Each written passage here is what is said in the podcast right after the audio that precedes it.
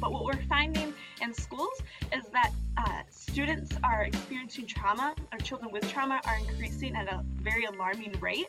So we're trying to figure out how to go forward and um, adapt our schools to be more trauma informed. This episode of Beyond Aporia originated in the Hauenstein Center's webcast, Lunch and Learn with Gleaves, available at www.gvsu.edu slash HC.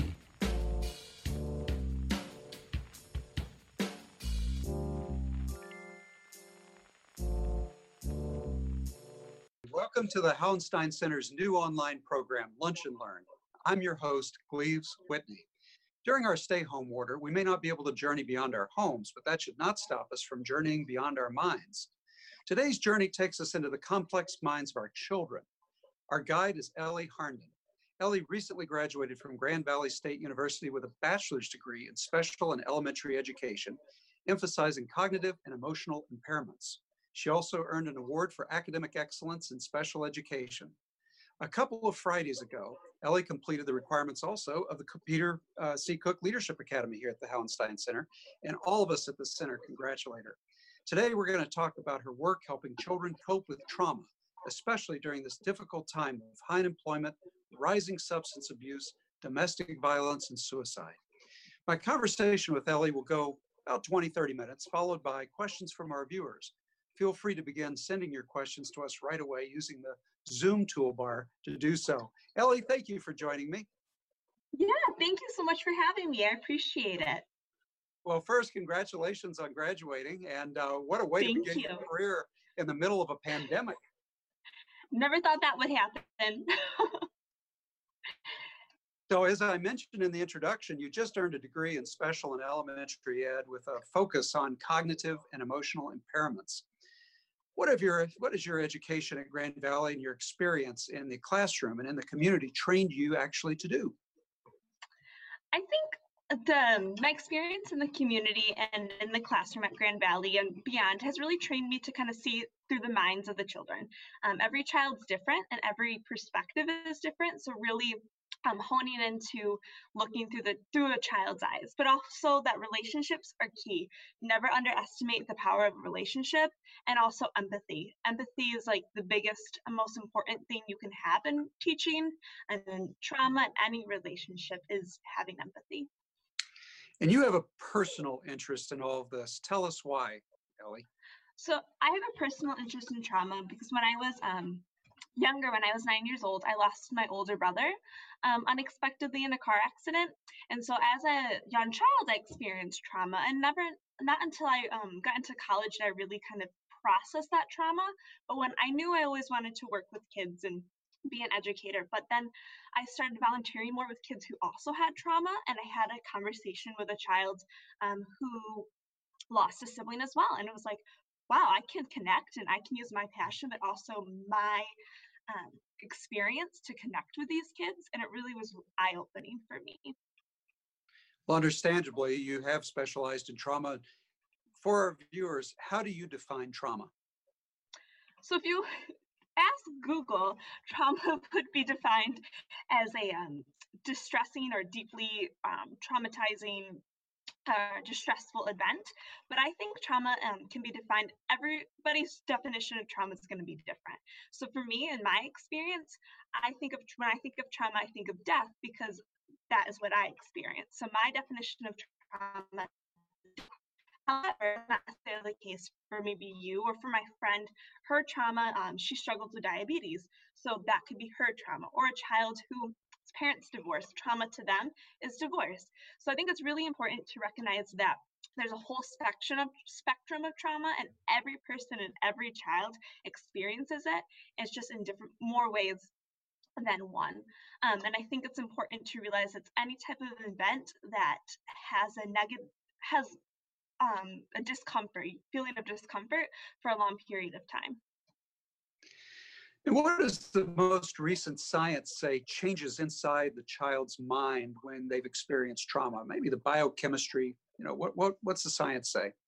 Yeah, absolutely. So, um, in my classes at Grand Valley and in the College of Education, this is something that we've um, focused very heavily on. And a lot of professional developments for teachers and educators right now are very focused on this uh, topic. And when a child experiences trauma, any type, it can affect their brain chemistry.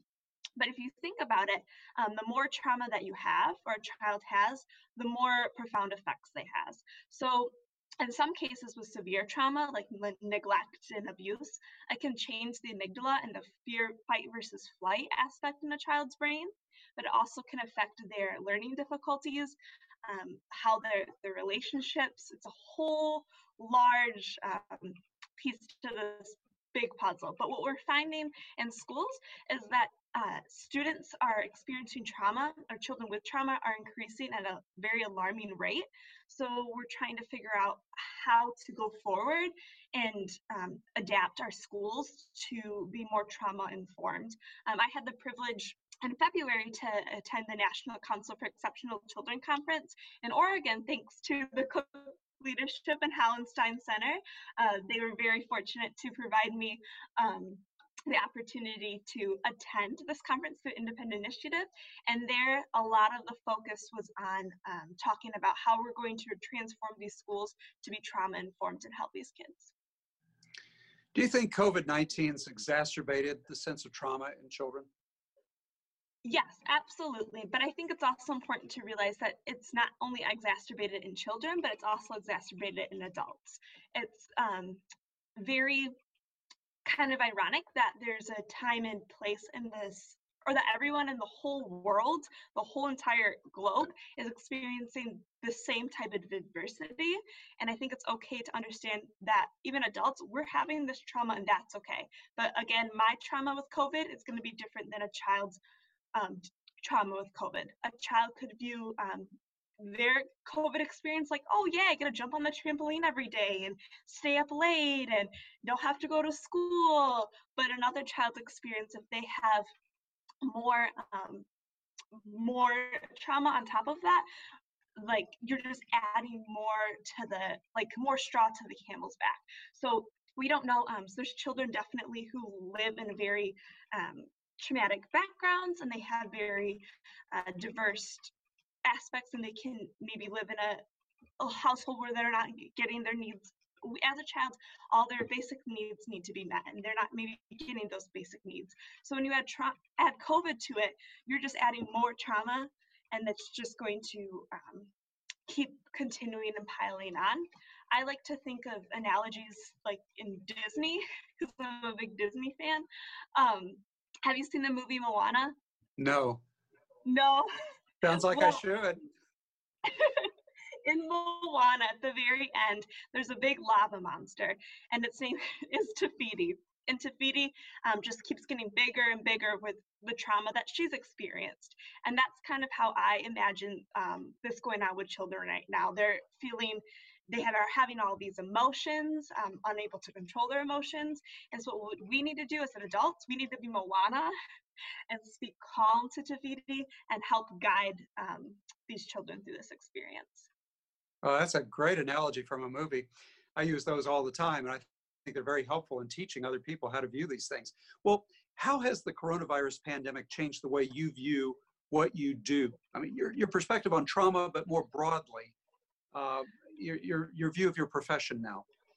Yeah, absolutely. So I think it's really, I mean, for any educator right now, we would have never imagined that we would be teaching from our beds for six months or from our homes. Um, and I think that's something that uh, we were always trained to teach in person. And in person, we all can agree on is more effective and what the children's need, children need.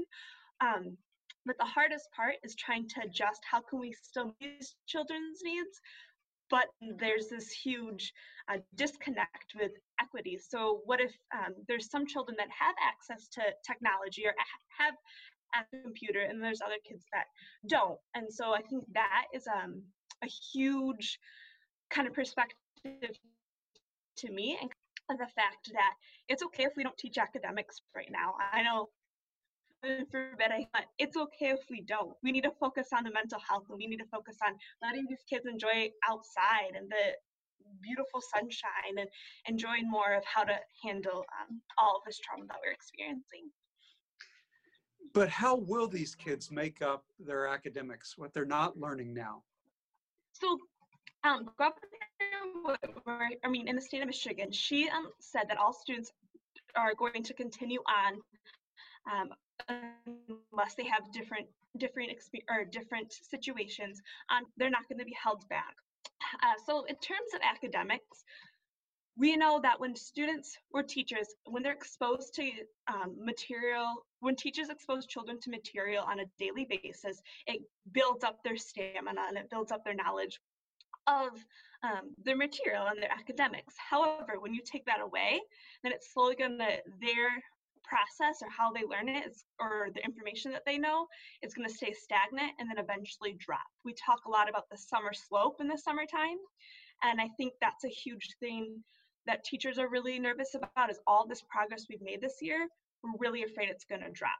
But what's more important in my perspective, and I know some other educators can agree, is that the social emotional health has to be um, a priority over the academics because before students can successfully complete their academics, they need to feel comfortable. They need to feel safe. They need to be able to under identify their emotions. So I think right now, a lot of what teachers are trying to do and what I'm trying to do on virtual learning is giving these strategies to children about how we how to cope with this and how to just be happy and enjoy enjoy this moment in life.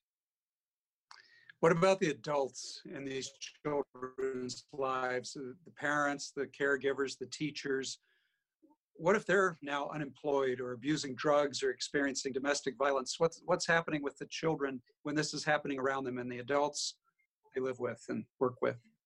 Absolutely. So we all know that um, as of right now, like I said, it's okay for adults to recognize that we're ex- experiencing trauma too. And I think as adults, we want to be those heroes for kids and push that off. And even though we're feeling that inside, we don't want to show it or recognize it. But it's so important to be those models for children and to show that we we are. Yep, I have grief because I didn't graduate, or I have grief because I don't get to go to Disney like I was going to in June. Don't get me wrong, there's a lot more other grief out there, but everyone has grief and it's okay to accept that. The state um, has been providing lots of resources, and a lot of school districts I know have been um, delivering lunches to homes, which is a huge, um, beautiful thing going on. But I think it's also it's scary too because these students who have trauma or students who um, have more profound trauma, there could potentially be in households that, like you said, that are um, not necessarily more dangerous, but not necessarily for their successful for their well-being. And I was in a recent um, professional development online, and they were talking about how the CPS cases um, have been going up, but CPS has been backing off because they're not allowed to go into homes right now because of the COVID. So that's a very scary thing to think about is that um, a lot of students who, when we call CPS, teachers are one of the biggest reporters for CPS. And now there's all these students that there's potential for a lot of danger going on, and we're not there to support. So I do know school districts who are having officials try to go to the homes and um, try to see what resources we can provide to parents as well. Ellie, you mentioned uh, at the beginning of our talk what made you aware of trauma in your own life, the loss of your brother. But when did you first become professionally interested in trauma and special education? I think it was all throughout my college experience. Um, um, the more experience that I had with kids who are um, who are struggling with their emotions, the more interested I'm in. And so, in the recent couple years, when I began my student teaching, I was very drawn to the students who were going through a lot in their lives. And so I sought out uh, professional opportunities to kind of build because I just find it fascinating and interesting and how I can um, help those students as well. And like I said, with the lovely um, event in uh, Oregon that was able at the National CEC was able to help me kind of see. I attended many sessions on trauma, and that's um, kind of where my interest has just kept going from there. What's the most important thing you've learned to this point? I think back to the whole um, lead, uh, have have empathy. You don't know, you can't ju- judge a book by its cover. Um, and I think another thing, as teachers, that we're very um, for students with trauma, we're very quick to judge their families. Um, I definitely can be accountable for that. I see a child's, um, but and I am thinking stereotypically of what's going on, but you never really know what's going on. You have to have empathy for every situation, and relationships are key. How do you prevent burnout?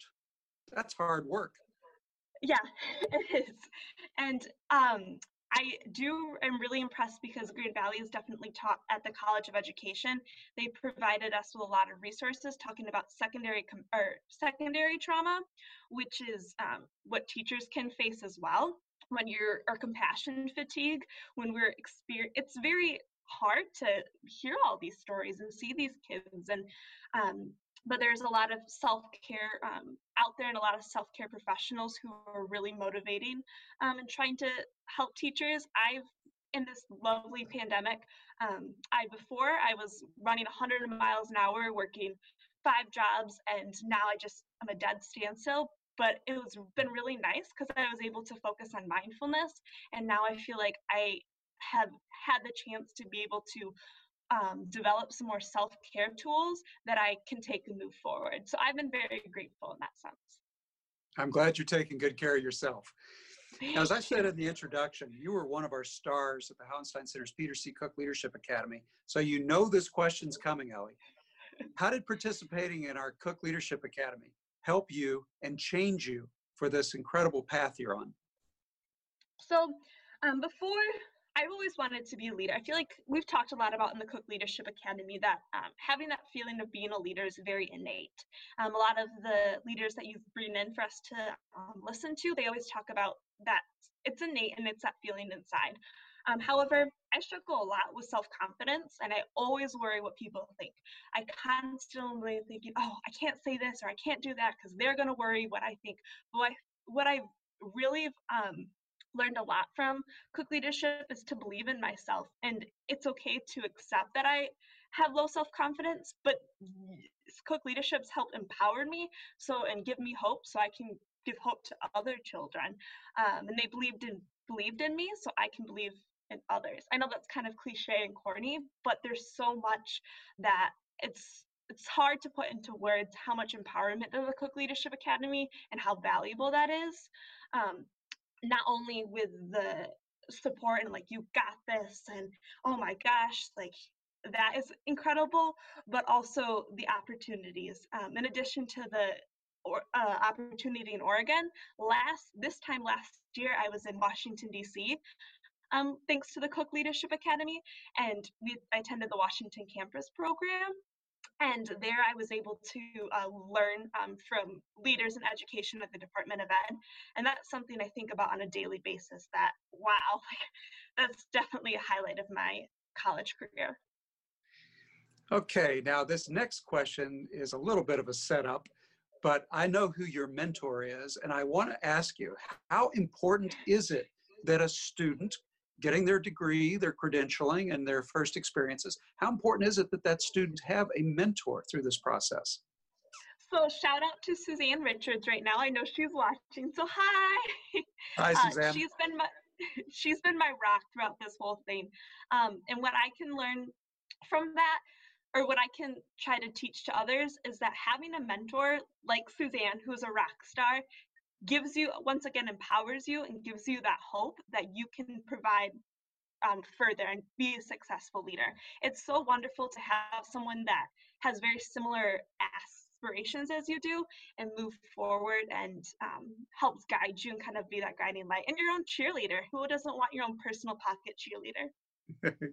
right. So, what yeah. happens now that you've graduated? What's the next step for you? You might want to speak yeah. to the short term and a little bit longer term. Absolutely. So short term, um, right now I am teaching. I well, I'll back up. I accepted a position before this pandemic, um, teaching for students with emotional impairments um, here in Grand Rapids.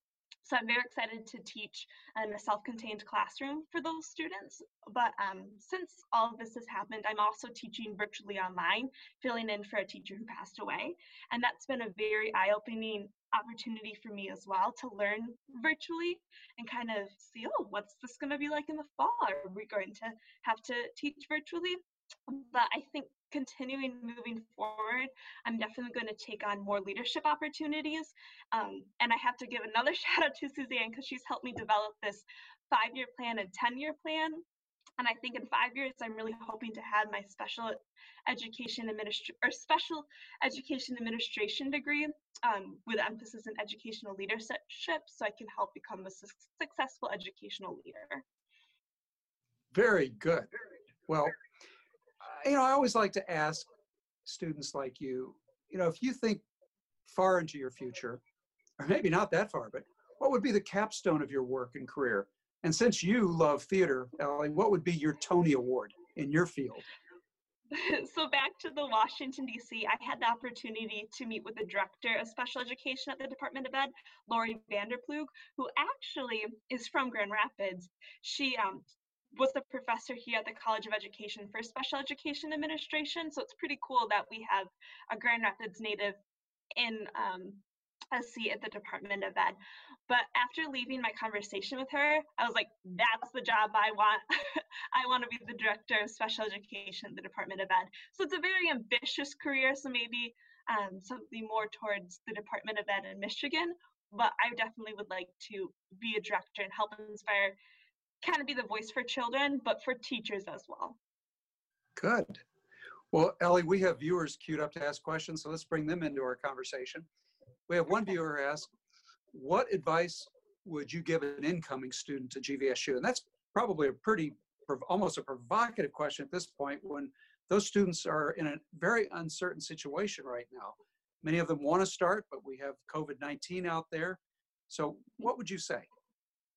I think um, biggest thing is find what your passion is and don't give up on those opportunities. Immerse yourself in so many different opportunities, something that you might be like, oh, I don't know if I want to do that. Try it because you never know what's going to happen.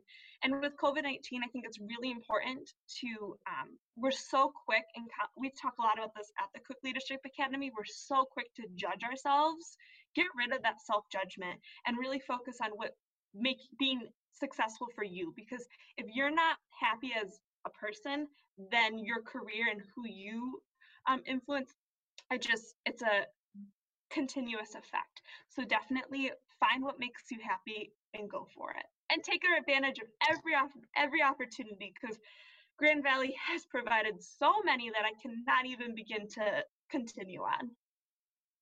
And this is a related question. How has goal setting helped you through your education I think goal setting has helped me through my education because it's helped me put into perspective uh, and keep keep thinking of why I'm doing what I'm doing. So having these goals and when things get tough and when it when I'm working 80 hour weeks and I'm crying in my bed because I can't get my homework done, I'm like, this is why I'm doing it. This goal's helping me. Um, but also having those making a telling people your goals because you it takes a village to get through everything in life and i think it's important to have others be aware of your goals as well. I have another viewer is asking what subjects are you really looking forward to teaching children? One thing i'm really looking forward to teaching children is emotions. Um, i know that's not a a very specific subject, but um, when teaching students with emotional impairments, they really struggle on learning to regulate their emotions.